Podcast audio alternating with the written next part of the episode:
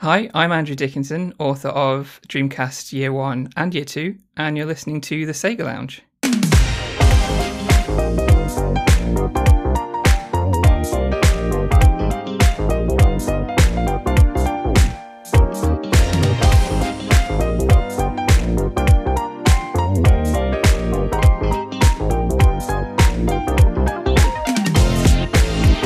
Welcome to the Sega Lounge, a podcast dedicated to our love for all things Sega, be it the games, the music, or the community. I'm KC. In each episode, I'll be talking to different guests and sharing their projects and their passion for Sega. Hello, everyone, and welcome to the Sega Lounge, the podcast equivalent to a facial mask. It's sometimes inconvenient, but you know you need it in order to survive. Well, Maybe not. Never mind. Just just wear a mask. Thank you very much for joining me for a brand new episode of the show. It's great to have you here, and I hope you enjoy this week's interview as we learn more about a new book about the Dreamcast. The Dreamcast has a very special place in my heart, as it was the very first console I ever bought with my own money back in the year 2000. I was attending a professional school at the time and I received sort of a monthly scholarship, which I had to save for a few months before I could afford the system. Before I even got the console, I actually acquired Sonic Adventure and a VMU. I didn't realize how much of a torture it would be to have the game sitting on my desk for months before I could play it. Ah, fun times. 20 years later, it's crazy to think about how important some of the games I played on the Dreamcast were and still are to me. What about you? Got any special memories of the Dreamcast and its games? Feel free to share them by going to this episode's page on our website and use the comments section there. You'll find it at thesegalounge.com forward slash 122. That's episode 122. Or you can go to our Facebook page facebook.com forward slash the Sega Lounge and leave us a comment there. Anyway, what's happening on the show this week?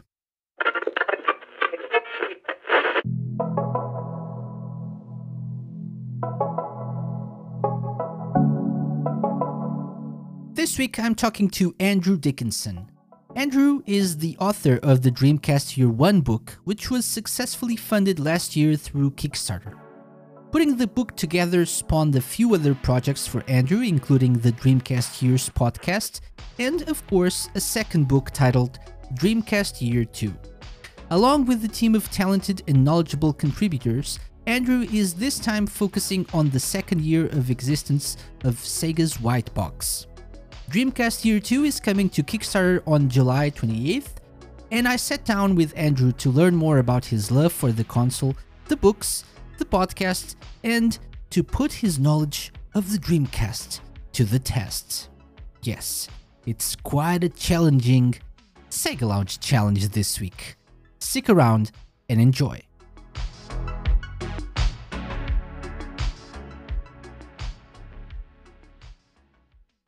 Hello, Andrew. Welcome to the Sega Lounge. Thank you very much. Uh, thanks for having me. Oh, it's a pleasure. A pleasure to welcome you to to the lounge. Um, mm. so we're here to talk about uh, the Dreamcast Year 2 book, which is going to be going live on Kickstarter very soon. Mm-hmm. Um, but let, let's rewind a little bit for people not familiar with you. So, hmm. would you tell us a little bit about yourself? Uh, maybe your history with video games, how you got so into the Dreamcast and whatnot? Yeah, sure. Um, gosh, I'm rewinding a lot. I'm like, I'm 35, so I've got to rewind until I was about 15, so a good 20 Your social ago. security number as well, please. Your date of birth, yeah, yeah, all that. Um, um, but yeah, I uh, so I, I kind of I got into games. I mean, I, I've had game consoles since I can remember, so we kind of grew up with the NES and the SNES and it's just one of those things like you know as kids we thought they were cool and me and my brother especially would think that video games were cool, but it was back in the time when um, kids would play outside quite a lot um, rather than play on video games. So yeah. games are like secondary. So we'd be playing outside most of the time, and if it was raining or if you know if we were bored, we'd stick on the, the NES or the SNES. And it really wasn't until I got and probably until about fourteen, about fourteen, that I really properly got into video gaming as you know, as a a thing that I really enjoyed and was passionate about, and that was because of the um, that was the PlayStation. Um, so I'd you know I'd really enjoyed you know my bits and bobs of gaming. I loved Mario. Um, you know it's my favorite platformer. I never owned a Sega console by the way. Um, up until that point, it was always Nintendo. Um, and then the PlayStation came along, and it was so much more advanced than you know the 2D graphics I was used to, and it kind of just took me by surprise.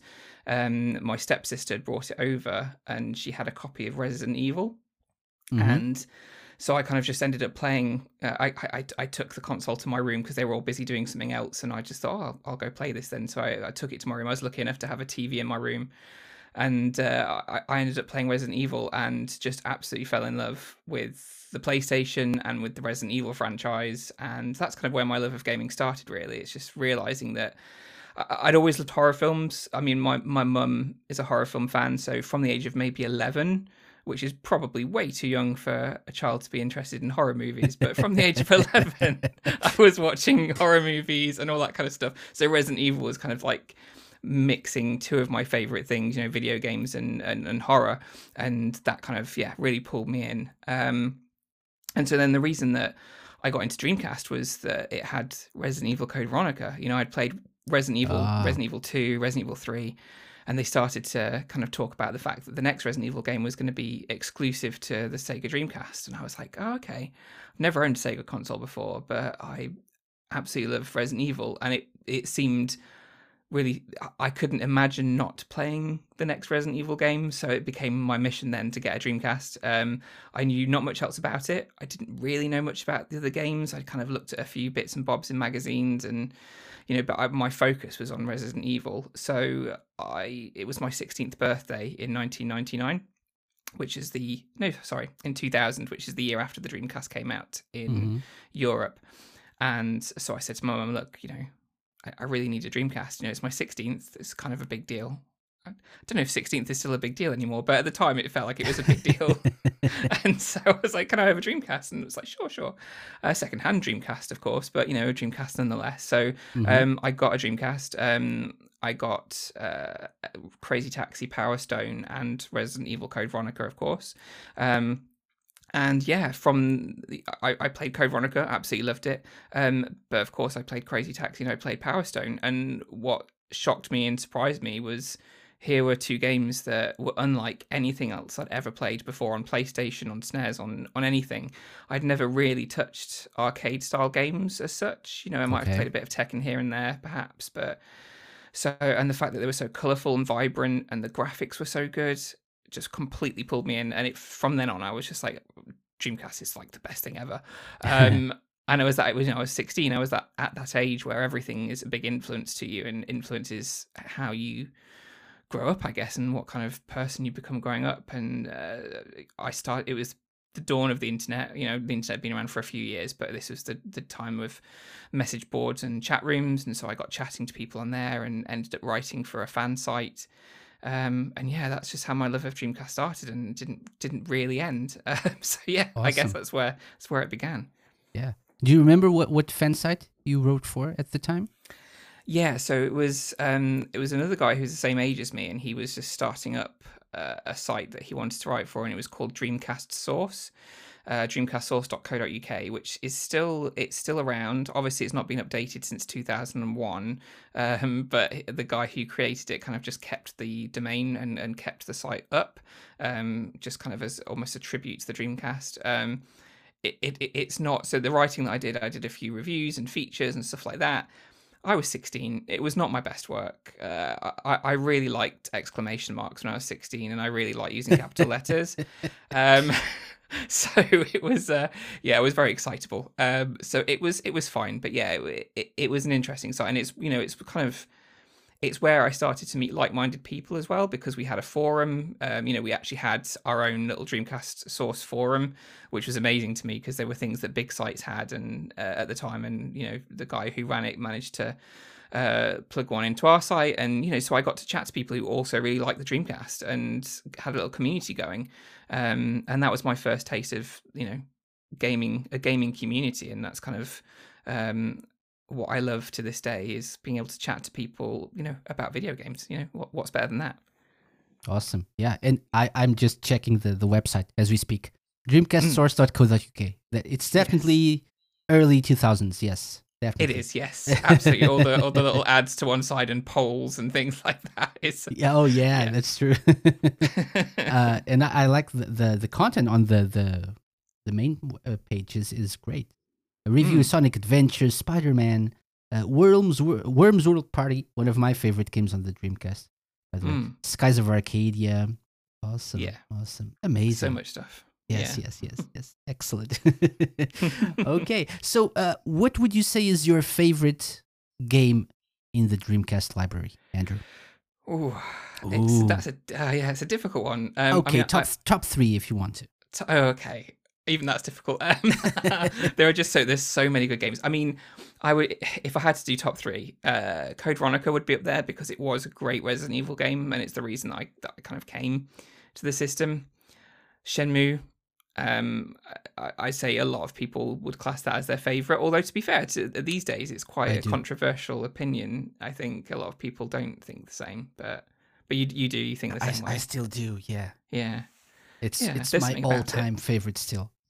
Yes. Actually, I, I mean, I, I, I, when I think about the two together, not exactly just one. I think one in in certain ways is better than two. Mm. Uh, but uh, but I, I think the whole experience of the Shenmue series, yes, it's still my favorite. Yeah, Yeah, So- we them sorry. together. That's Yeah, one game. keep going. Yeah, yeah. it's fine. No, but I agree. I do agree. Um, and and one was so special at the time because it was nothing that you'd ever experienced before ever. It was just Yeah. that the uniqueness of it and the realness of it as well. Um, I, I've said before to other people that it, it felt like. Um, you know, games were, uh, uh, and they still are, but they, at the time they were like an escape from your normal life, like going to school or you know going to your part-time Mhm. job or like your parents or whatever. You know, you was your escape from all of that stuff, and it was being able to experience something that you just couldn't experience in real life. And the thing with Shenmue is, it was real life. It was somebody's, you know, it was a facsimile of somebody's life in Mhm. Japan in in the eighties. Uh, it was based on something very real, down to the weather systems that were correct to the day Yeah. of when they were happening. So it was, you know, it wasn't this fantasy game that you were slaying dragons or you know going on some kind of sci-fi adventure in a spaceship. You were doing something that you technically could, te- you know, you could do for real. You could go to those places if you wanted to. Yeah, yeah. Um, and, So, and I think that there's a bit of what you said before. Um, Mm. mo- so I'm 36, so we're Mhm. almost the same age. So it it were those years that were like our formative years as well. So Mm. things that we experienced at the time stuck with us for a long time, influenced our growth as well as as people. And so I think that's the the same thing for a lot of uh, other Shenmue fans. They were we were m- mostly all the same age uh, at the time, and and so maybe that's why it stuck with us for such a long time. And also Yeah. the fact that we wanted to know what what would happen next as well in the story. Yeah, exactly. Yeah, it's um, and that's I think that's the the the fact that the reason that it's endured so much. You know, it was there was no new Shenmue game for thir- uh, for eighteen years after two. You know, we waited for eighteen years until three came out, and people hounded Yu Suzuki, and you know they really wanted to to see what happened next. And that's like you say, it's because it came at such an important time for a lot of people um, that you know. I, uh, some people I've spoken to, so one of the podcasts I do, which I'm sure we'll speak about later, which is DCY.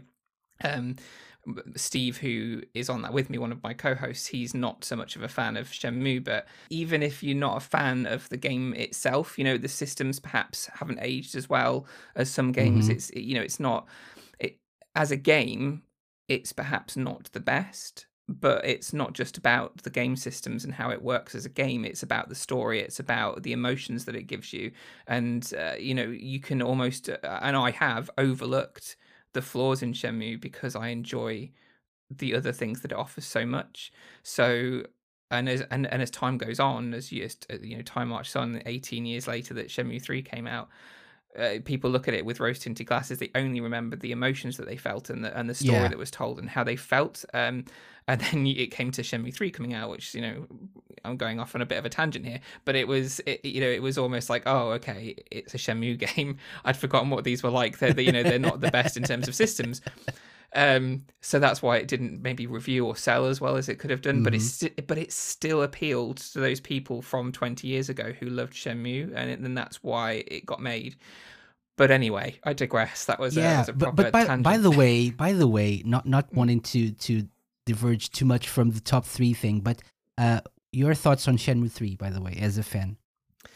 So I uh, it came at a time when I've been very busy, so I've only played about four or five hours of it. Unfortunately, um, I haven't I- finished it yet either. No. So- I don't think a lot of people have, weirdly, but it's it's.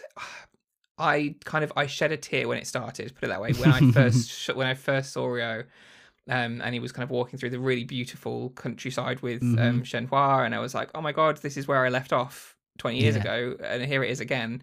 Um, yeah, it was it was emotional for sure, and then it was kind of picking up what Shenmue is about again because I haven't really replayed them to any big degree since I first played them. I think I've played bits of them here and there, but because they're such huge games, um, I've not replayed them as such. But so Mhm. getting back into those systems was interesting, and it's a much slower burn as well because it's in a village rather than a uh, than a town or a city. Um, I felt that like it was really slowly introducing you to things again, which I Mhm. quite liked. But I do hope it picks up a little bit because it is quite slow the first few hours. So yeah, Yeah, but I'm enjoying it so far. Yeah, I I, I played a, a little bit more than you, but uh, still haven't Mm. finished it. There's I I got into the second area of the Mhm. game. Not spoiling anything, but there, there's Okay. another town uh, Yes. later, and so um, it it definitely picks up. It opens up as well because it, not all of the village areas are open to you at first as well. So Mm. They're they're really trying to get you into the swing of things again and introducing new concepts and whatnot. But yeah, but it's definitely a Shenmue game, right? It's Yes, definitely yeah. what people wanted, uh, even if they don't remember. But that was what what they wanted. The, Yeah. the, the like a, a Dreamcast, like a Shenmue three on the Dreamcast. This would be what we would get if we got a sequel back in the day. Exactly, yeah, and th- that was weird because that was also people's complaint about it. About it, it's like, oh, it's not moved with the times, and it's like, yeah, but no, people who backed the Kickstarter didn't want a drastically different game. They wanted what Shenmue Three would have been twenty years ago. Um, they didn't Mhm. want, they don't want like, you know, it to be some kind of weird Assassin's Creed hybrid Grand Theft Auto, you know, game. um, they want it to be this slow, um, deliberate, um, you know, emotionally charged game. Um, it, it's not. It's not a modern. It's not a modern game at all, and it shouldn't be. Um, so I think they did well to stick with their guns and make it something that was of the time, just with improved graphics. hmm definitely, yeah. And so, uh, Code Veronica, Shenmue, Mm. Yeah. and the rest of the top three. Uh, so I have a difficult time deciding between Crazy Taxi and Power Stone because again, two of my first Dreamcast games, but they informed quite a lot of what I enjoyed about the, the system. You Crazy Taxi is almost the perfect arcade game. It is just so much fun. It's so colourful. There's just so much to do, and it and it defines the Dreamcast as well to me. It, it's it, it you know it has the. If I think about Dreamcast, I pretty much instantly think of Crazy Taxi. Um, I spent so much time with that game. It's it, it's colorful like the Dreamcast was. It just embodies the Dreamcast to me. Mhm. And then Power Stone, on the other hand, is not it's not a Sega game, but also it's an arcade title, which Sega are known for, even though it's a Capcom game. And it's just so unique. It- you know, it did something for fighting games that you know three D fighters hadn't actually diverged much from you know side on view fight each other. You know it was the same 2d it was the, it was 2d a 2d fighter with 3d graphics until power stone came along and power stone showed that you could do other things other than just have a side on fight with somebody. You could use the whole 3d space. You could actually run around and pick up objects and use them as Yeah. part of the of the whole thing. So it, yeah crazy taxi embodies the dreamcast as a whole and power stone to me almost embodies the um what Dreamcast could do, and and the fact that it was so unique and kind of groundbreaking as well.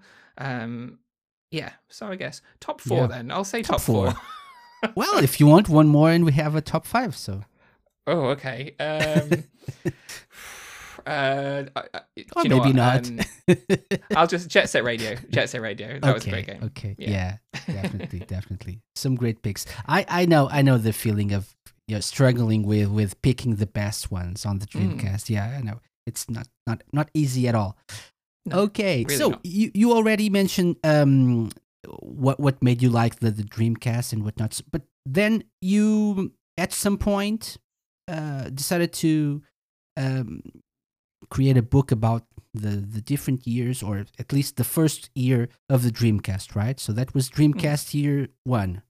Yeah. Would you like to tell right. us a little bit more more about how that came to be, how uh, you got the idea, um, how that happened?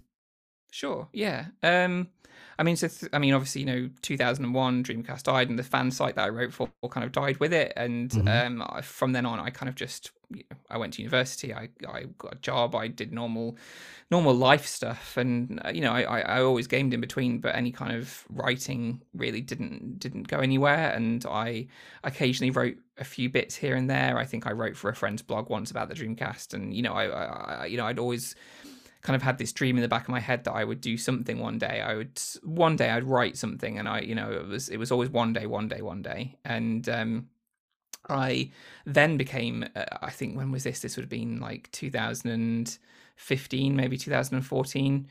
Uh, maybe 2013 i don't know. But anyway I, at some point kickstarter happened. Um, and kickstarter for me was this uh, I, I, I was just using it as a consumer. I absolutely loved that the people could go on there and they could fund their vision their creative vision and make something from it. So you know you get board games video games books you know people who can't go through the traditional method of funding what they want to make. So they you know they get it crowdfunded instead. And i've i've backed a lot of projects on kickstarter a huge amount and um so it was there i was kind of like okay if i was to do something i could do it through kickstarter. Um seems like a good idea you know i, I you know i can find people who like the same stuff as me and and believe in what i want to do. But it wasn't until uh, there was one particular Kickstarter project that I backed called um, PlayStation Vita Year One, which Mhm. is by a gentleman called Sandeep Rai, and he um, he was writing uh, about his favorite console, which is the PlayStation Vita. He's you know he's a dad, and uh, just like me, you know he loved games when he was a kid, and he continued to play them. But when he had children, he found it very difficult then to actually play games sat in front of the TV because it's just you know the kids wanted to watch cartoons and you know he's busy and he's got loads of things to do and he found that the PlayStation Vita when he picked one of those up you know he could play that on the way to work he could play in bed before he went to bed you know he could just kind of steal moments of time to play games that he really loved uh, even with all the stuff that was happening in his life. Um I don't have kids but you know I enjoyed the Vita anyway. I think it's a great console. And so I I backed the book um and the whole concept of that book was to kind of look at the first year and um you know how it how it came to be how Sony created it what um you know how it was marketed, how it launched, and how well how well it did, with retrospectives on the games that launched and all that kind of stuff. So I backed that, and uh, you know I was very excited for it. And eventually my copy arrived, and I kind of looking through it, and I was, you know, I was thinking to myself the whole time I was reading it that this, you know, they're not the same console, they're not exactly the same in terms of their story, but they're the Vita and the Dreamcast are very similar in the fact that they were underdogs almost um Mhm. and well, dreamcast definitely was an underdog and it was um it, but you know they perhaps were finished too soon and um you know other consoles uh, were kind of you know beating them in terms of you know for the uh, the Vita it was the the 3DS the 3DS kind of you know Nintendo has the stranglehold on the handheld market and for the Dreamcast it was the PS2 so I I figured hey you know this seems like a great format to tell the story of the Dreamcast um it's not something that's been done before in that particular format and also I, I wanted to tell the story from a European perspective rather than the kind of the American and the Japanese perspective that you would generally see when you read up about the Dreamcast. Um, so I approached Sandeep and I said, I really like the book and I really want to write a version of it, but about the Dreamcast. And he was like, sure, that's fine. Yeah, go for it. That would be great. So um, he just kind of became, for the first book, he became a bit of a mentor and, um, you know, helped me in the initial stages to get things started and, you know, gave me feedback and advice.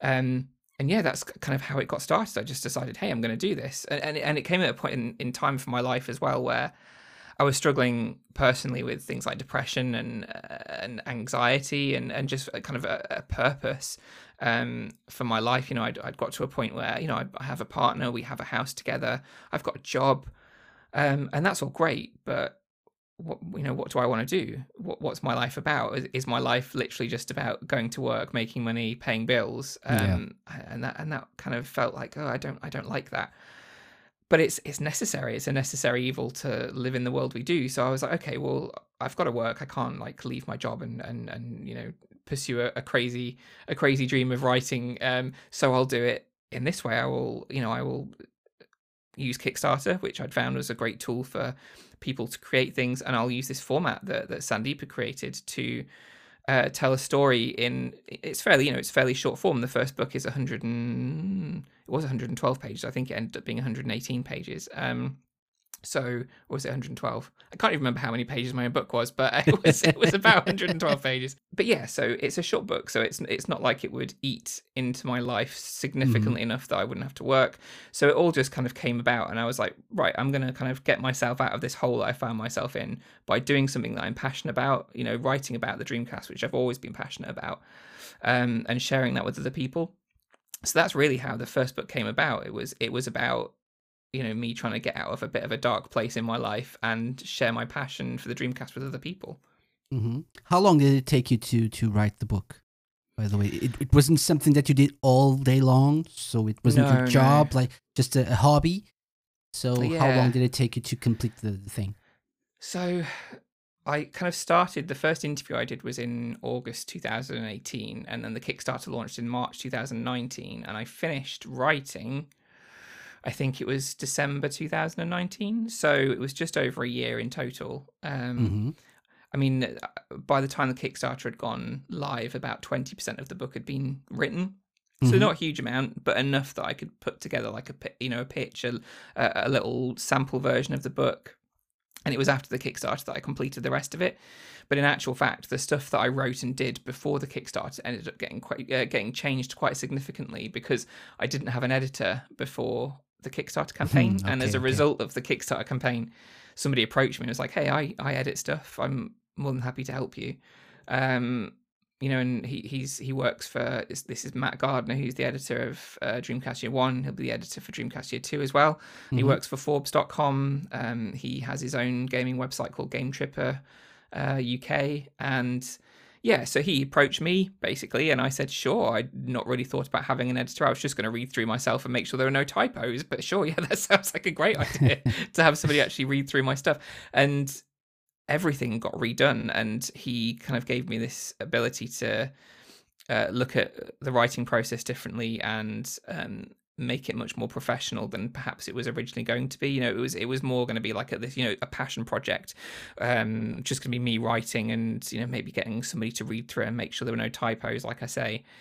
But yeah, it, it turned out that, that, yeah, it took a lot longer than I anticipated. It took until December mm-hmm. 2019 because it became much more of a a professional um, thing, um, and I wanted to make sure it was perfect, and so did Matt. So yeah, it, it, it, it could have been a shorter window, but um, to get it right, it, it took longer. Yeah. Okay. Makes sense. Makes sense. Yeah. if you want something to be good, you have to take your time with it. So.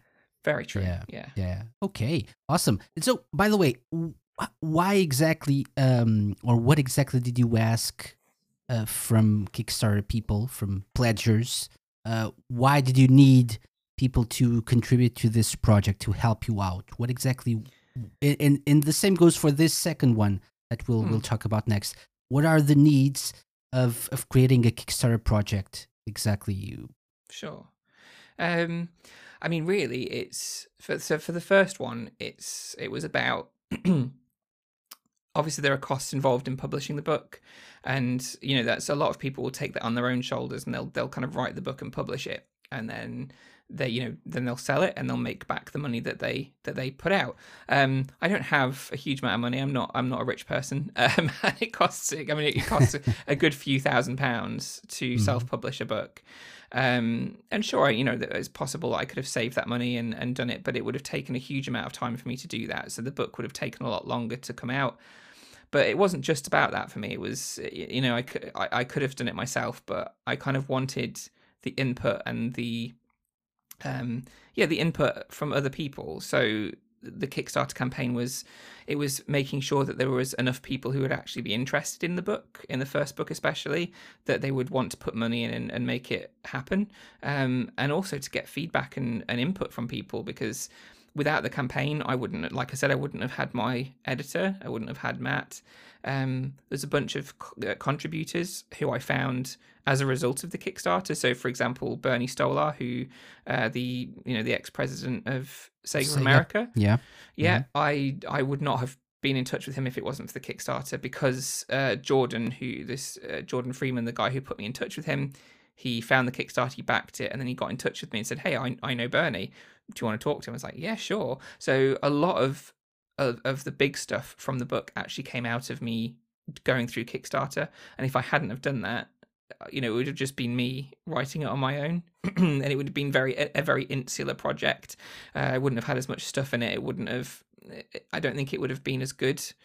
Um, so yeah, so Kickstarter, yeah, it's about you know making sure that there's the interest there to start with. It's getting the funds to be able to pay to have the book published, um, and and also you know being to have that um, contribution from other people, from other fans.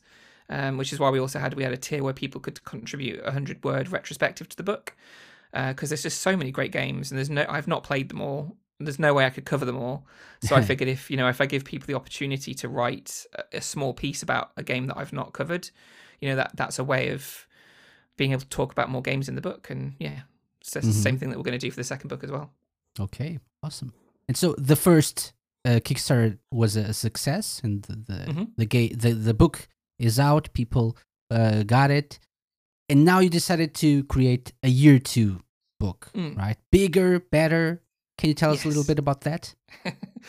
yeah. Um, yeah, I mean, the intention was always to do more than one book, um, depending on how the first book was received. And mm-hmm. thankfully, as you say, it, it did well. It, it funded. People seemed to enjoy it. So yeah, I went on and I figured, hey, year two is the is what we're going to do next. So, like you said, it's bigger and better. It's it's year two of the Dreamcast, and in Europe, um, there was so many big games that came out in the second year. I mean, this is the year that Shenmue came out, or the year that Jet Set Radio came out um, you know, the big games, basically, the majority of the big games came out in this second year. And also, it was the year that the Dreamcast got discontinued. So, Yay. Um, yeah, uh, yeah. Um, so lots so, of really so, positive, so many stuff, good things, but also that bittersweet feeling, right? Exactly. Yeah, yeah. So it was. It's a really interesting year. Um, and because of the fact there was so many games, it just automatically had to be bigger. Um, you know, the, there was a one point where I, I thought so the the first book was constrained in size because of shipping. Um, so when you get past 250 grams, uh, this is very technical here. When you get past 250 grams for shipping, the the price goes up quite a lot. So um, what Sandeep had done with his first book is keep it under that level um, in order to be able to ship it for a decent amount. So I did the same with the first book, and um, it was, you know, it, it, meant that we could ship for a decent price, but it also meant that we could only do 112 pages. Um, so that wasn't going to cut it for year two because there's just too much. So at first I was thinking about putting year two into two parts, so making uh, year two part one, year two part two, and mm-hmm. having two separate Kickstarters and all of that kind of stuff.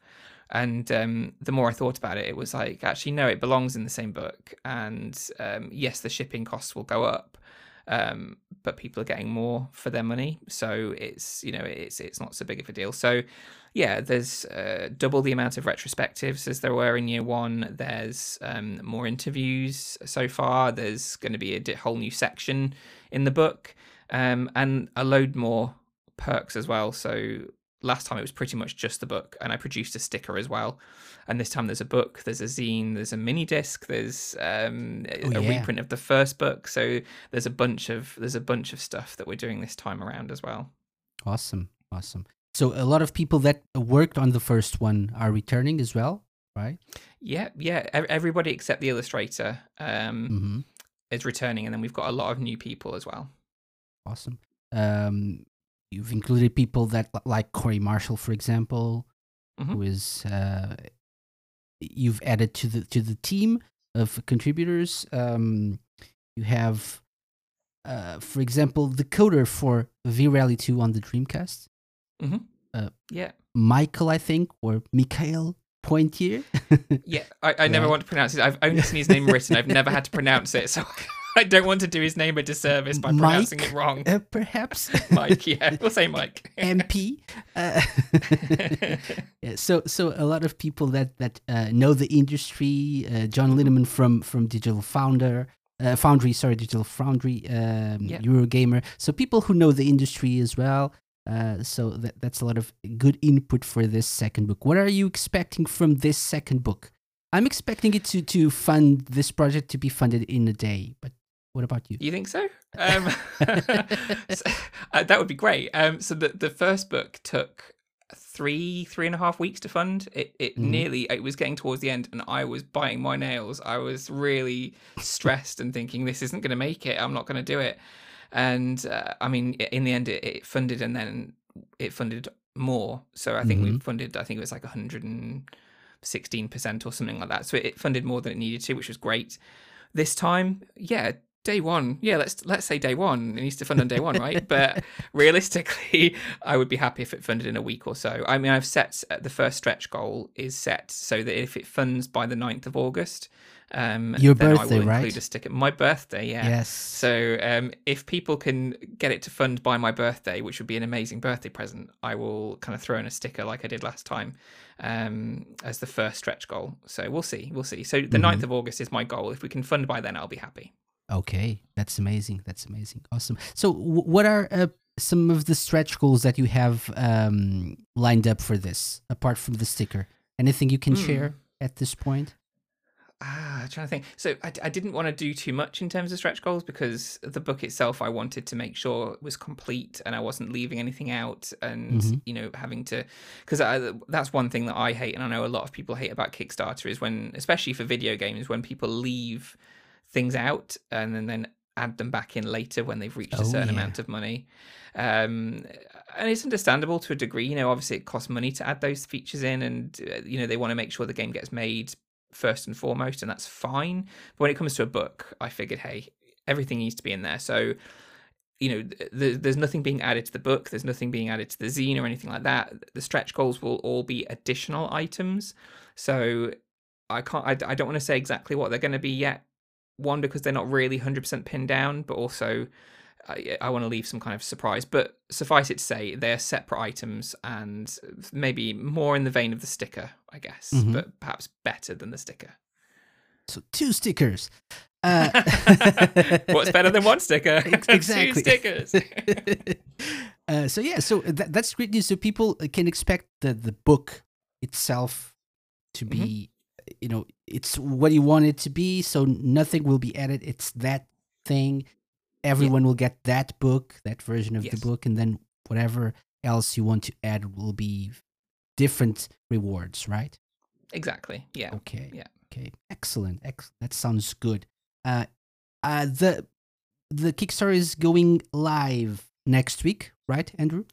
That's right. Yeah, absolutely. On on Tuesday, Yep, Tuesday the 28th. twenty eighth. Okay, so people can check that out uh, at that point, and you know, no pressure, but twenty four hours to fund the project, people. So Exactly. Yeah. exactly, Yeah. no yeah. pressure, no pressure at all.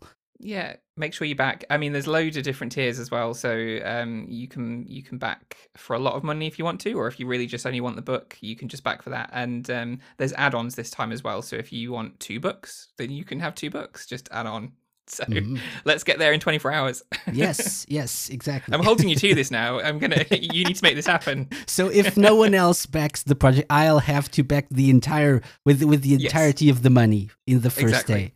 day. My God, there goes my mortgage. Okay, so so uh, let's take a quick pause from from the book and and focus a little bit on the podcast. So, uh, following the success of the the first book, right? Uh, Mhm. You ended up creating a podcast as well. Uh, Would you like to tell us a little bit more about that?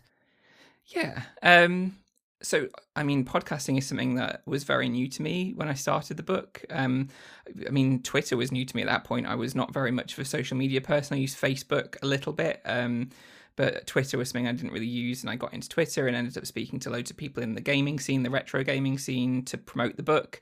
Um got invited onto a couple of podcasts to talk about it. Um I ended up becoming a team member on a couple of different places. But you know, while I was producing the book um, and going through the Kickstarter, I realized that hey, I like podcasting. Um, it's really interesting. It's you know it's fun. I get to talk about games, which is something I love mm-hmm. to do.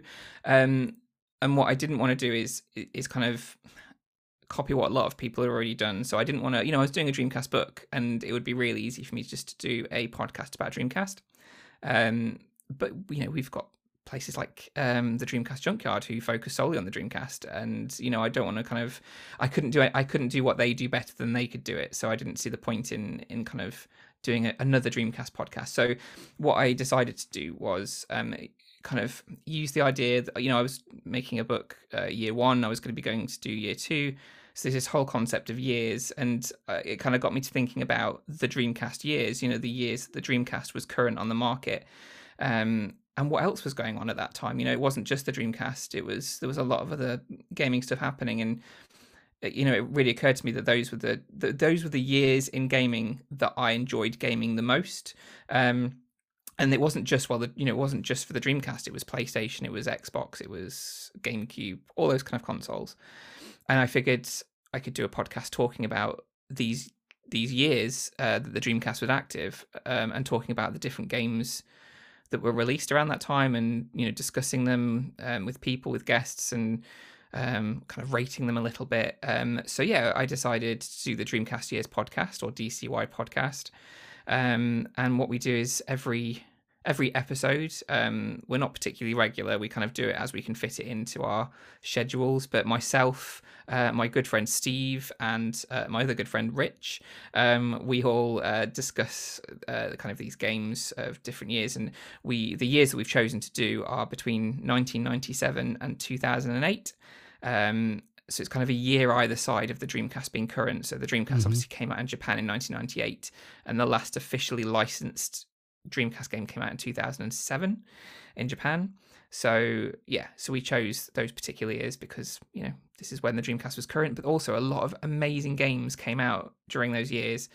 Um, yeah, and yeah, so we, we talk about we talk about games during that time, um, mm-hmm. and we have guests like we had Corey Marshall on was our was our last guest uh, yeah. Uh, to talk about 2003, um, and yeah, it's just a lot of fun.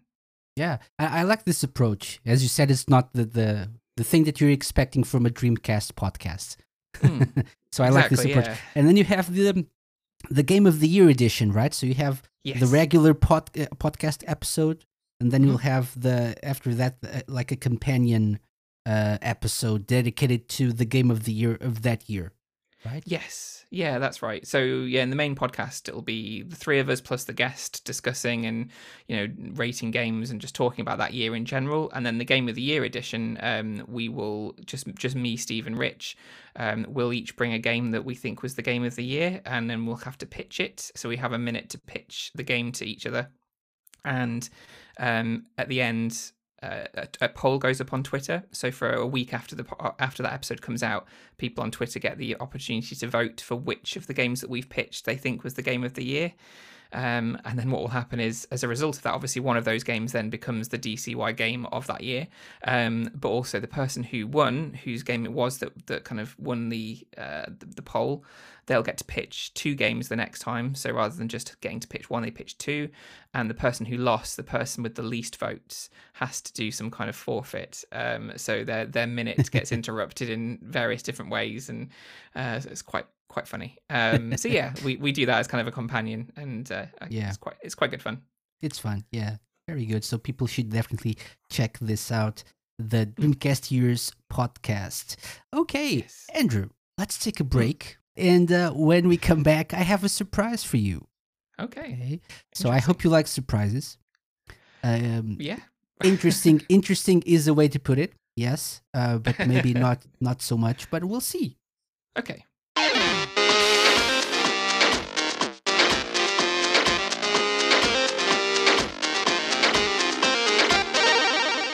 Tired of listening to the same music on the radio over and over again?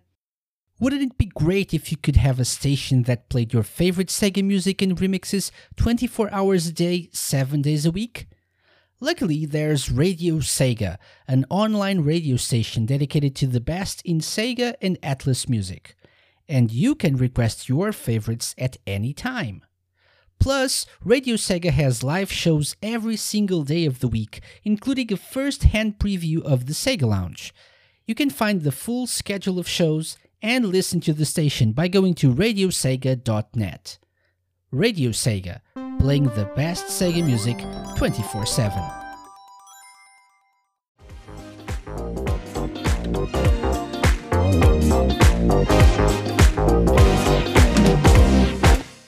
Welcome back, Andrew Dickinson. Hello. I hope you're ready for what comes Ugh. next. I'm nervous now. I'm Uh, nervous. you should you should be you should be. so we, we have a sort of a tradition here Okay. uh, around the the Sega Lounge. Um, so every week our guests have to go through something we like to call the Sega Lounge Challenge. Now that you know our guests, it's time to put them to the test. It's the moment we've waited for and the moment they dread. Welcome to your doom. I mean, welcome to the Sega Lounge Challenge.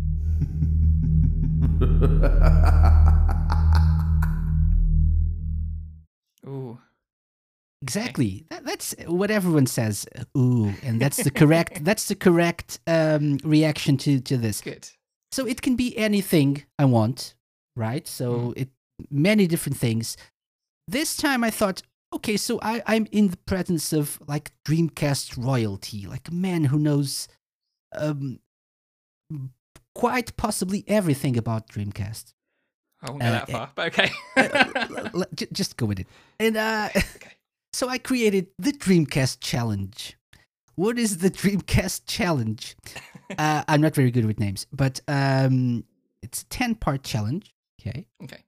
It includes music and questions. So I will I will want to test your uh, music knowledge, your Sega music or Dreamcast music knowledge, and Yeah. your Dreamcast and Sega knowledge. But everything, uh, at least in a way, is remotely at least related to the Dreamcast. Okay. Okay. So, depending on what type of question or challenge it is, you can get up to two points. So, Mhm. in to a maximum of 20 points. Okay. So, obviously, at least 10 points to break Yeah. even and to, to get the, the official Sega Lounge seal of approval. Okay. now I know that there's that. I need to get the official Sega Lounge seal of approval. It has to happen. It, it has to happen, uh, of course. so, uh, Andrew, are you ready for the Dreamcast challenge? Ooh, ready as I'll ever be. Go for it. Of course. so we'll start with uh, uh, the Sega question, number one. Mhm. You can pick an easy question or a hard question. If you pick an easy question, you'll get one point with the correct answer, uh, two points for a hard question with the correct answer. Ooh. Ooh. Um. It's a game of strategy as well. Yeah. Well, I think I need to I need to suss out how hard the questions are. So I think for the first question, let's go for a hard one and see see what I'm dealing with. okay, so the hard question for this first one Andrew Dickinson. In Jet Mhm. Set Radio, one of the games that you included in your top five, what is Yep. the name of the gang that runs the Kogane-cho area of Tokyo-to? Oh The name of the Uh, gang that runs Kogane-cho. I can't remember any of the names of any of the games. uh, um, I So yeah, I, I, just, have I, I, just like have the a hint for you. I, I have a hint for you. It's not the GGs. Right. Okay. Um, oh, see, I can picture the different gangs in my head, and I feel like there was one with like. They, they had like a broken. They were like kind of dressed in black, maybe, and they had there was like a broken heart. I, I don't know if I'm Mhm. thinking of the right one, but I can't. And I feel like that might be them, but I can't think of their name, and I really I can't even guess. I really can't even guess. Um, no, I'm gonna have to. I'm gonna have Nothing? to pass. Nothing. No. So the ones that you're referring to are the Love Shockers. That's it. Yeah. It's the them, correct guessing. answer, though, is not the Love Shockers. Okay. Is Poison Jam. Poison Jam. That's the correct Hmm. answer. So no points in this first part of the challenge, but no worries. No worries. Hmm. Still 18 points uh, at stake. So let's go with number Okay. two. Okay. Sure. Number two is guess a game from a song. Okay. So I will play 10 seconds of a song from a Dreamcast game. Mm hmm Uh, what I want you to do is to tell me what game this is from. And if you can tell me uh, the title or where in the game it plays, you'll get an additional point. So one point for the game, one point for the track. Got Mhm. it? So let's take a listen to this first one. I hope you can hear this. I think so.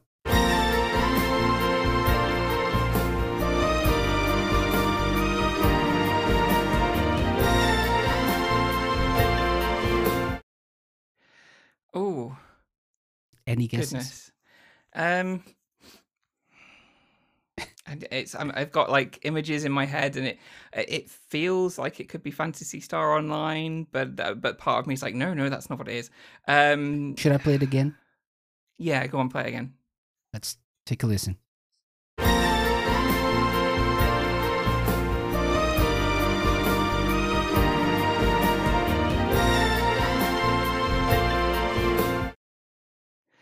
Hmm. Um. It's been a long time since I've played Phantasy Star Online. Um, uh, and I just know this is not the answer to it. But it kind of, I, I don't know. It, it, my my brain is telling me it's the lobby music for Phantasy Star Online. Somebody's gonna, so whoever's listening to this is gonna be shouting and saying, "No, that's not what it is. You're completely wrong." but it's it's all I can think of. It's all that's in my head, and that's just gonna have to be the answer I go for. So your answer, final answer, is the Mhm. lobby music from uh, Phantasy Star Online. Is it? Yes, that's right. Are you sure? No, but that's the only answer I can think of.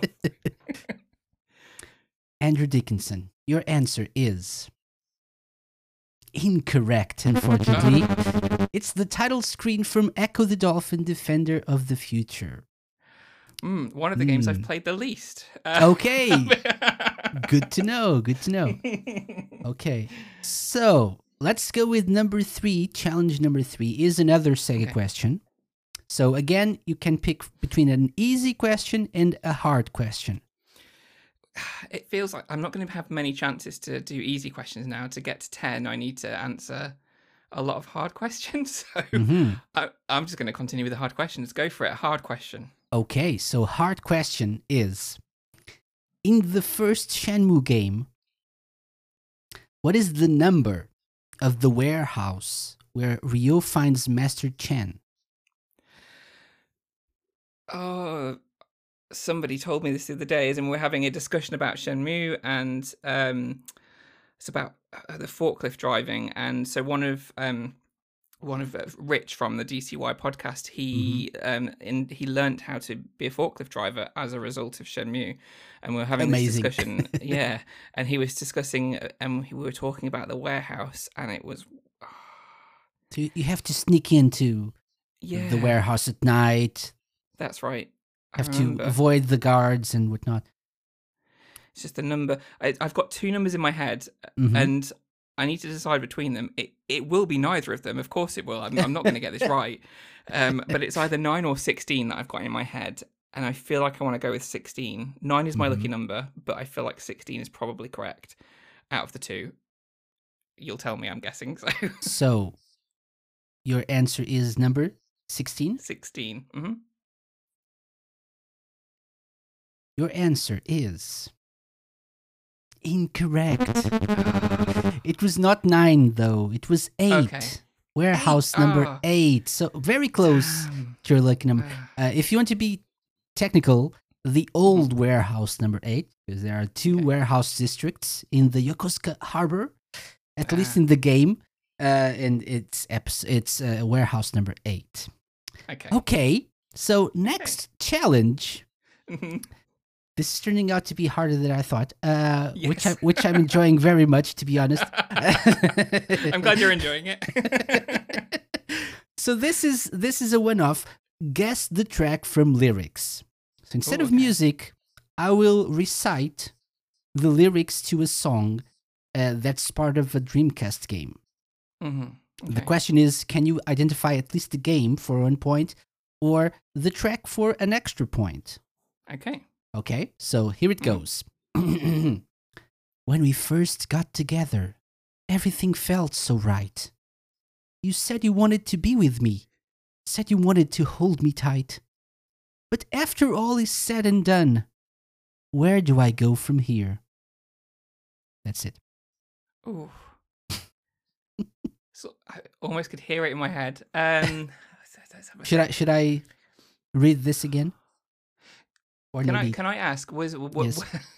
this isn't going to be? I'm, I'm worried this is going to be a trick question. Were, were were the words sung in English or were they sung in Japanese and you've translated no, no, them? no, no, no, no, in English, in English. Okay, good. Yes, yes, yes, yes. um, yeah, read them again just to make sure I So- picture this. when we first got together, everything felt so right. You said you wanted to be with me, said you wanted to hold me tight. But after all is said and done, where do I go from here? So there's, I don't think there's a huge amount of games on the Dreamcast that have um, tracks with vocals. Um, the ones that I can think of, are the Sonic Advent, both Sonic Adventure. I'm pretty sure one had a vocal track, but I know two did for a fact. Uh, a couple of rap tracks as well, but I'm guessing that's not a rap. Um, there's Metropolis Street Racer, which obviously had music created for it, as well as licensed music. Can I ask if it's a licensed track or an original track, or is that is that too much of a question to ask? This is an original track, Original track. Okay. least to my knowledge. Yes, it is, it is. Okay. Okay. Um, Jet Set Radio had original tracks and licensed tracks. Um, ah, I'm struggling. I'm really. Uh, I, f- I feel like I'm like the worst Dreamcast fan right now. Um, gonna- No, no, do you know no. I, I don't think I don't think I, w- I would maybe I would with these exact words, but uh, most songs just by hearing the lyrics being read by another person, I wouldn't get them. So yeah, Okay. don't worry. Um. I, I will give you one hint. Okay. So this is an original song for the Mhm. game. The both the composer and the vocalist had worked in uh, another Sega game before, or another Okay. game in a Sega system. Okay. Um. That doesn't help. Not me. yeah. it's going to help somebody. I the, the good the good thing about this this quiz is going to test a lot of people who are listening as well, um, and they're gonna they're gonna go, hey, I am a better Sega fan than Andrew Dickinson, so all is good. I'm my guess, my absolute guess, is that it is. Oh, hang on. I'm just I'm I'm flashing all the Dreamcast games that I know through so my you, head. you said you said uh, Sonic Adventure one and 2 Mhm. right? You had uh, you said Yeah. Metropolis Street Racer. You said Jet Set Radio. yeah. does any of them sound like it could be the one for this for these lyrics the only the only one that I feel it could be, and it's because there's this one song with a female vocalist in Metropolis Street Racer. I cannot remember the name of the song, but it's kind of it has like it's a, it's an upbeat, it's a love song, and it feels like that could be the lyrics to that. I'm so bad at remembering things though, but that is going to have to be my guess. I don't know the name of the track, but it's so I your guess is Street Racer. metropolis street racer is it Yeah. Mm-hmm. your guess is correct yes Wow. this is Oh my am i only dreaming from metropolis street racer the the the duo involved here is richard jacques the composer Yes. uh not many people like him these days for for things he said on social media uh and the lovely tj davis so they had worked before uh in sonic r so Oh, okay. they had Interesting. uh, done a lot of songs and she sings another uh, other songs from from metropolis street racer as well Yeah. Okay so Yeah. one point one point Yeah, okay One, let- one's let- good. I'll take let, one. us let's see what happens in the next uh, six parts of the challenge. Number Mhm. five is another Sega question. So easy or hard? See, I know that there's going to be more um, ones about songs, and I'm so bad with titles that the most I'm going to get out of those is one point. So for the Sega questions, I am going to have to go for a hard question again, just, just for a chance. Okay, so I will give you a hard question now. Okay. I'm not not sure if this is hard, but okay. Um, in Virtua Fighter 3 TB, what does the TB in the title stand for? I definitely know this one. That's that's that's good. Um, TB stands for Team Battle. So you're saying Virtua Fighter 3 TB is actually Virtua Fighter 3 Team Battle? Yeah, that's what I'm saying. Is that your final answer? You're making me doubt myself. I, I wrote about this, so I'm definitely sure. Don't make me doubt myself now. Yes, so that's my final answer. Andrew Dickinson, your answer is correct. Yes, Hooray. it is. For a second there, I was like, I wrote about this in my book. I'm if I'm wrong about this, this is going to look really bad. No, yeah. that that's part of the challenge. So, um, Yes. yeah. okay. So two points, awesome. Mm. Let's you're three points in. Let's let's see what happens next. Number six is another guess a game from a song challenge. So okay. let's take a listen to the second song in this challenge. Let's let's Okay. hear this.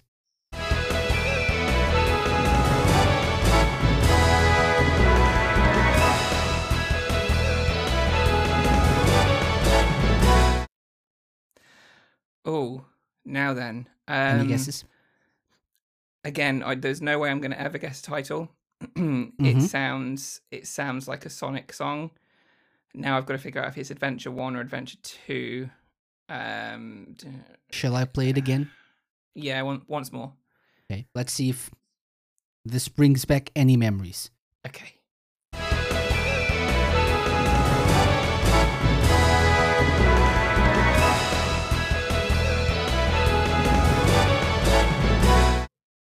There's there's a an epicness Mm, to this song, and like a, an, an adventure feel, right? exactly. You, you're going to tell me in a minute that it's not Sonic at all, but my my guess my guess is oh it it doesn't feel like Sonic Adventure Two. Uh, it also doesn't. Uh, So my some, yeah. something epic, something adventurous. You So now I'm thinking it could be something like Skies of Arcadia. Um, but my, my memory of that music is is hazy at best. I've wanted to get the vinyl soundtrack of that for a long time. So if I had have got that, I would know whether or not this was in fact Skies of Arcadia. But I don't own that soundtrack. Um, no, I don't. Yeah, it does. It's reminiscent of Sonic Adventure to a degree, but I'm I'm feeling like it's not. But you could just be throwing me off. um, I'm just here to help you. yeah, Or of maybe course that's what that's of course that's what you'll say. um, okay, I'm gonna I'm gonna have to. I'll, I'll give you an answer, but it's gonna Uh-huh. be the opposite to whatever I say. Um, I'll, I'll say Skies of Arcadia. Any guesses regarding the track title or something? No. Uh, uh, So just um, going for the game. Yeah, just to get. I could never guess the track. I'm I'm bad with track titles for for things like this. So yeah, I'll just say Mhm. I'm guessing Skies of Arcadia is the game. So it's it's got an epic feel to it. It's like something adventurous. Like for example, maybe an adventure that Sonic got into, maybe perhaps? No? No? No. It's definitely Skies of Arcadia. Good Ah. job. Well done. Wow, I was helping. I was you, helping. You were helping. You were helping. That's and I, good. I don't usually do this. So yeah. So one point. One point. Good job. Yes. Good job. Four points. Thanks. Uh, let's go with number seven. So, Mhm. Sega question again easy or hard? I think I know the answer. Uh, yeah, let's go hard. Yeah. Let's go hard. Okay. Uh, which of the following versions of Virtua Striker 2 was the only one to be ported to the Dreamcast? Which of the following v- versions? So there are four versions of the arcade game 98, Virtua Stri- Striker 2 98, 99, 2000, or 2000.1. Which of these was the only one to be ported to the Dreamcast as So I Virtua Striker 2? I know Mhm. this for a fact. Um, so Okay. we had to. Well, I had to put the list, the library section at the back of the book together for all the PAL games that got released during year one. Um, there's a lot of games. I had to find all of the titles, the release dates. The release dates were so hard to find, um, which you wouldn't think they would be. One of the games that released in year one was Virtua Striker 2, which was 2000.1, version 2000.1. So not 2000 or 99 or no, No, 2000.1 it for sure. point one, for sure. No doubt about it. Yeah. No doubt about it. No. No doubt about it. So, unfortunately, your answer is correct. Yes. you really like to misdirect Two me there, don't you? points. Two points. So six Hooray. points so far. Six points. Hmm. Almost at that midway mark of ten points. Let's see what happens with challenge number eight. You guessed Mm-hmm. it. Is it's another game, another song actually from a, a game, Okay. but this is the hard mode because it's the last one. okay. So it's in reverse. oh my. Okay. So what could it be? 10 second long clip Mhm. and the track is in reverse. Let's take a listen. Okay.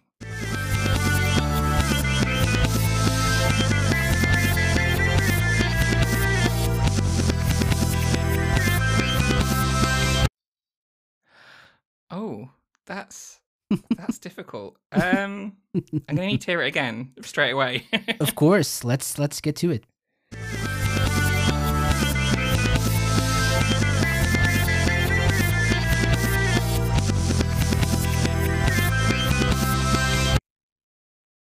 Hmm.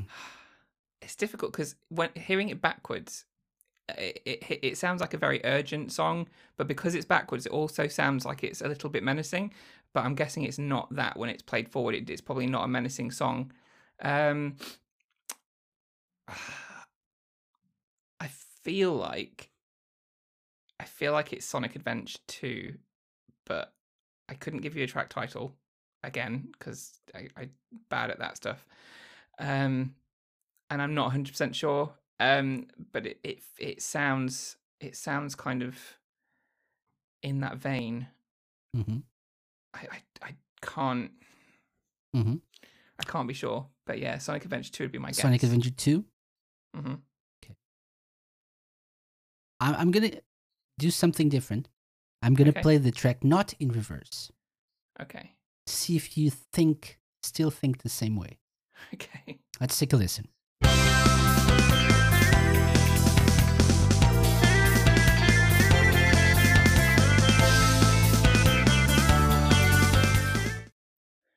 That's Sonic Adventure 1.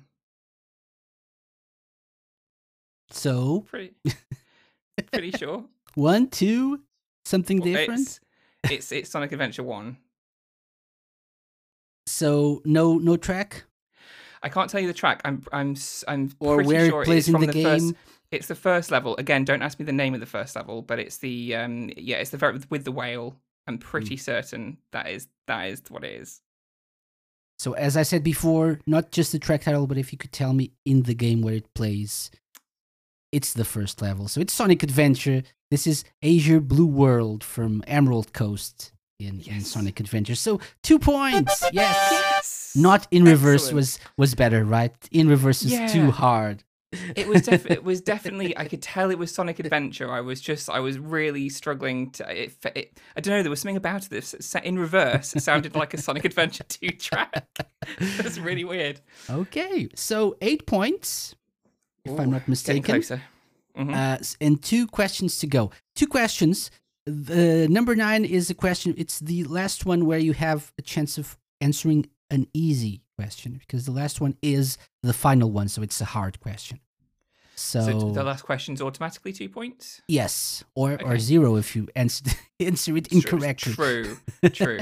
Um, So, all right, so either I go hard? for a, uh, so if I go for easy, if I only Uh-huh. get one point, then the next Mhm. question I either get no points, which means I lose anyway, or I get two Uh-huh. points, which means I get eleven, so I would Uh-huh. have won anyway.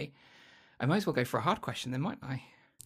I think that is the, the correct decision. So, Yeah. hard question is In which Dreamcast game did David Bowie make two cameo appearances apart from contributing to the soundtrack? I definitely know this as well. Um, it has two titles, depending on where in the world you are. Um, it is Omikron, the Nomad Soul, or if you're from Europe, the Nomad Soul. That is an excellent uh, answer. Is it the correct one though? I'm I'm hoping so. And you're hoping right because it is the correct answer. Well done. So 10 points. 10 points. So this Hooray. final question is like it, it's the victory lap. Yes. Yeah, yeah. So or not. Let's see. we'll see. Final question. 2 points. What is the name of the Dreamcast puzzle game published by Sega that was not released commercially but was instead bundled in various ways, including in the UK with the official Dreamcast magazine? It's a puzzle game published by I do Sega. know it. I do know it, but I feel like um, I might have the title slightly incorrect. But it's it got so it got really yeah, like you say, it got released in a demo disc for the official Dreamcast magazine here, Mhm, mhm. and um, I'm pretty certain it's Sega Swirl. Sega Swirl is your final answer. Sega Swirl is my final answer. Ah, Andrew, Mhm. Sega Swirl is the correct answer. Well done. Thank goodness. So that means 12 points. You pass our Yay. Sega Lounge challenge. That's good. Well done. Well I feel done. good about that. I'm glad I got 12 because I feel like I feel like there was a slight bit of cheating on the Sonic Adventure one because I'm sure you wouldn't have played that forward if I was better. so I can It- it- it comfortably say I really, got really I got through. Okay, yes, yes, you did, you did. So well done, well done, good job. Uh, Sega Swirl, by the way, is is a game that I like very much. I have very fond memories of. Uh, I I'm, I'm from Portugal, but uh, Mhm. I actually um I I had a like a kiosk that I had the the official Dreamcast magazine over here, and so I Mm. I used to to buy the the magazines here, and it came with one of the demo discs, and I really Yeah. enjoyed it.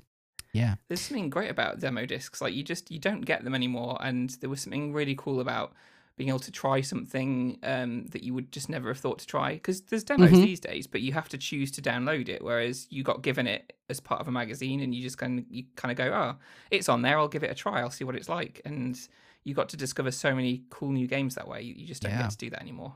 you rarely uh, download demos for games that you don't think you'll enjoy, right? So, Exactly. or you Yeah, know exactly. nothing about. Yeah, We have so much to play these days. It's it's hard Exactly. to get through everything. So. I've still got Dreamcast games that I've not played that I need to play. Uh-oh. That's how many games I've got. oh, same here, same here. Yeah. Okay, so well done, Andrew. So before we go, um, Mm-hmm. let's let's uh, help people with with all the Kickstarter stuff. So it goes live on Tuesday. So depending on Yep. when people are listening to this episode of the Sega Lounge, it it could possibly be live right now. So how can people find um, the Kickstarter project? What's the best way to follow you guys and and find the the, the Kickstarter page as well? Sure. Um, so there is a link to the Kickstarter page, but it's very long to read out. So probably the best thing to do, um, you can go on to Kickstarter if you're listening between the 28th of July and the 27th of August. We'll be live on Kickstarter. If you go there and just search for Dreamcast Year 2 unofficial book, um, you will find us on Kickstarter. Um, you can also go to Twitter, um, and there I am at oddment84 uh, that's my personal account. You'll find a lot i'll talk a lot about the book there. And also you can find us at dreamcast years where we talk about the podcast and also the book. Um, if you're on facebook i do post there from time to time and um, that is if you search for dreamcast years uh, on facebook you'll find us as well. So I'll, I'll generally post links and things on facebook for people to find too. Hmm Awesome. And obviously, just check out the show notes for all the links, uh, and including the Kickstarter page link. It will, it will be there there as well. So uh, check that out and and give it a a read, right? Yeah. And uh, Yeah. figure out if you Have want to to to pledge. I think people should. What are some of the perks or tiers that people will have a bit Um, available to pledge? I mean, you can back um, and get a digital copy of the book. Um, uh, basically, everything comes with a copy of the zine, uh, DCY zine, uh, which is going to be kind of like the podcast in that it'll look at other consoles other than the Dreamcast when the Dreamcast was on the market. So lots of little articles and artwork in there. So you'll you can get yeah a copy of the book, a copy of the zine, either digitally or physically. Um, there's a reprint of Dreamcast Year One. Uh, so if you missed the first time around because we're sold out now, then we'll be doing a reprint that you can get your hands on. Um, you can have your name in the book. You can um, have 100 words of a, a, retrospective in the book at the very highest tier. Um, also, we're doing a an exclusive episode of the Dreamcast Years podcast that's only going to be avail- available physically. Um, so you can uh, you can get that on mini disc, which is going to be like a really deluxe, fully printed mini disc with a case and liner notes and everything, uh, because you know mini disc is yeah definitely from that era, and it's mm-hmm. uh, it's kind of a lost a lost media, just like the Dreamcast, a lost thing. Um, there's going to be a limited number of those, and if you back at a certain tier, you can pitch your favorite Dreamcast game for a minute, just like the Game of the Year podcast. Uh, you can pitch your favorite Dreamcast game for a minute if you back at a certain tier.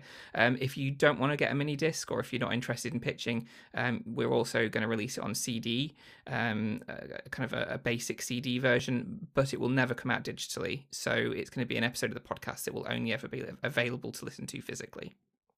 Awesome, awesome. So those are a lot of incentives to to back. I I'm mm. especially fond of the the reprint of the first book because I never mm. got to to actually uh, support the first Kickstarter and never got okay. the book itself. So I'm I'm definitely going for that one as well. Yeah, it's going to be good. Yeah. I mean, it's it's going to be so it's a second version of it. There's not going to be much changed. It'll just be like making sure that if there were any typos, we, you know, we fix those because you know there's always one that slips through the net. Um, but also we are, we are partnered with the Dreamcast Junkyard this time around, mm-hmm. um, and so they are going to be going to be adding their logo to the first book, and obviously there a lot of the team from Dreamcast Junkyard are going to be contributing to year two.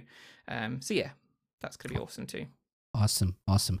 Anything you'd like to say to our listeners uh, that are just thinking about should I check this out? Should I not? Uh, I mean, yeah. I mean, it's it's a book that um, you know, it's it's not just a book. It's as I say, there's so much more. There's the zine, um, but the book itself, um, it's not just about the. You know, it's about the story of year two, um, but it's also uh, kind of retrospective of the games it's also a lot of the appeal of the first book, which is going to carry on to the second book, is the artwork, and we have um, original illustrations uh, by our artist Dan Tiller. Uh, the first book was done by Eric Pavick, so the second book is going to have a very different look and feel in terms of the art style, and that's a huge part of the of the books. It's you know it's not just um, hearing about the story of the Dreamcast from a, a more European perspective.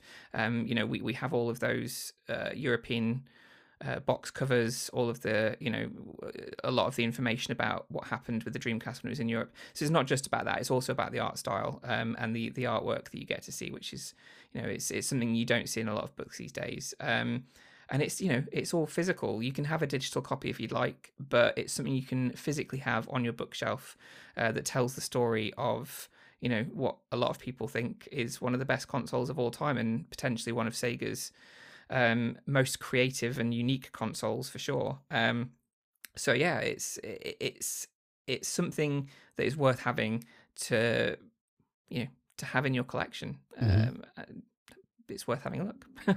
definitely, definitely. And, and you know, if you get the physical book, if someone mm. gets into your house, you can still use the physical book to attack them. Maybe hit them yes. in the head. So physical books are always better than digital versions for that uh, reason alone. True. Not just for that, but mostly for that. True. And I mean, just to be fair, kidding. if I was reading, if I was reading, oh yeah, I know. But if you if you're reading the digital book, you'd be reading on a phone or a tablet, and that's got a bit more of a, a, a weight to it than a book. So if you're going to attack somebody, attack them with your phone or your tablet. I don't know, but you'll do more damage. But it, it's smaller. I don't know. Maybe uh, uh, I, yeah, maybe you're right. Maybe you're right. Okay, so never mind that. Don't just get, don't just get, get the, the digital version. The blood won't come out of the book. You can wipe that off your tablet. It's fine. You're working against yourself here. So don't tell that to people. Uh, well, you'll get if you, if you buy the physical version, you'll get a digital version automatically. So keep the physical version safe on your bookshelf and only ah. attack people that attack you with the digital Okay. copy on your phone. yes, yes, yes. So keep it blood free. Yes, on your Exactly. shelf. Pristine. Okay, Andrew, thank you so much for coming on on the show. I have one last question for you, which is the the question that I ask all of my guests all the time. So uh, I'm not sure if you're aware, but in the U.S. at least, uh, Sega had a, a marketing gimmick uh, during the Genesis days. We we know it at, as the Dreamcast, but they said the Genesis had blast processing, which was not a real thing. Uh, but they said it was more. It was what made the, the, the Genesis more powerful than the Super Nintendo. Blast processing. So, if you could add blast processing to anything in the world, what would it be and why? Wow, that's a good question. um, um, what needs blast processing more than anything else? um, I'm trying to think. Um, blast processing. My book. Let's give let's give my book blast processing. You know, like you know, I don't know what it what, what effect it would have on it. Uh, would it make it faster? Uh, I'm not sure how that would that would help. Uh, but it, you know, a faster book, a faster book that that you know you can flick through much quicker um, if you wanted to. Um, maybe it flicks through itself. You don't have to. You don't have to turn the pages. The blast processing does it for you. Uh, you know what could be better than that? Yeah. And more powerful. So if someone got into your house again, um, you know, there's always that. I, I'm Exactly. I'm kind of obsessed with people getting into other people's houses. Um, yeah, it seems like it. not sure why. Maybe it's it's the whole pandemic situation. Uh, so, so yeah, that's a good to speak to answer. somebody about it.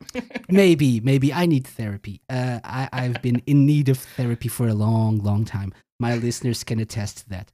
Uh, Andrew, thank you so much for coming on the show. It's it's been fun. Thank you for having me. Yeah, all the been great. best for for dreamcast year two for the, the podcast as well so people don't forget to check that out all the links will be in the show notes um, and hopefully you can come back sometime soon to talk about at least dreamcast year three perhaps Yeah, that would be great. Things yeah. okay And just yeah, people listening, make sure you're back on day one because otherwise he's gonna have to pay for the Ah. whole thing. i forgot about that damn oh damn yes please do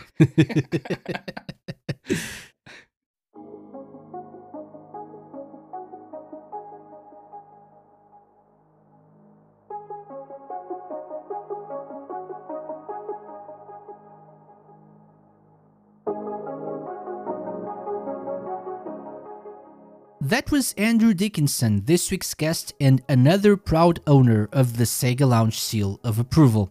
As stated during the interview, the Dreamcast Year 2 Kickstarter project is going live on Tuesday, July 28th, so be sure to support it.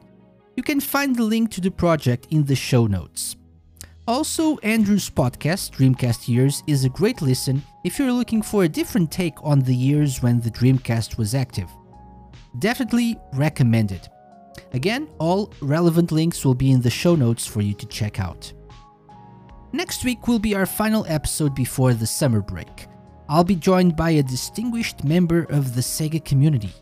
Someone that, for some reason, it took me more than 120 episodes of the show to have him on. Too long. We'll correct that mistake next week, so please be sure to join me then. If you enjoyed this week's episode, please consider subscribing.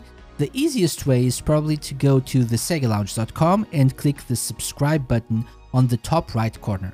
Choose your preferred podcast service, and you're all set. You'll never miss an episode of the show ever again. Let me just remind you that while there won't be any new full episodes in August, I'll be adding some short interviews I've recorded in the past to the podcast feeds. Just a little something to keep you company in my absence. As usual, stay safe, wash your hands, wear a mask, and be kind to each other. The Sega Lounge will reopen its doors next week. I hope to catch you all then. Bye bye. The Sega Lounge, hosted by me, KC, and part of Radio Sega's network of live shows and podcasts. Theme song and incidental music by OSC. Find them at opussciencecollective.bandcamp.com. Got any suggestions? Drop me an email to kc at radiosega.net. Follow us on Twitter at The Sega Lounge. You can find previous episodes of the show by going to thesegalounge.com and wherever fine podcasts are downloaded.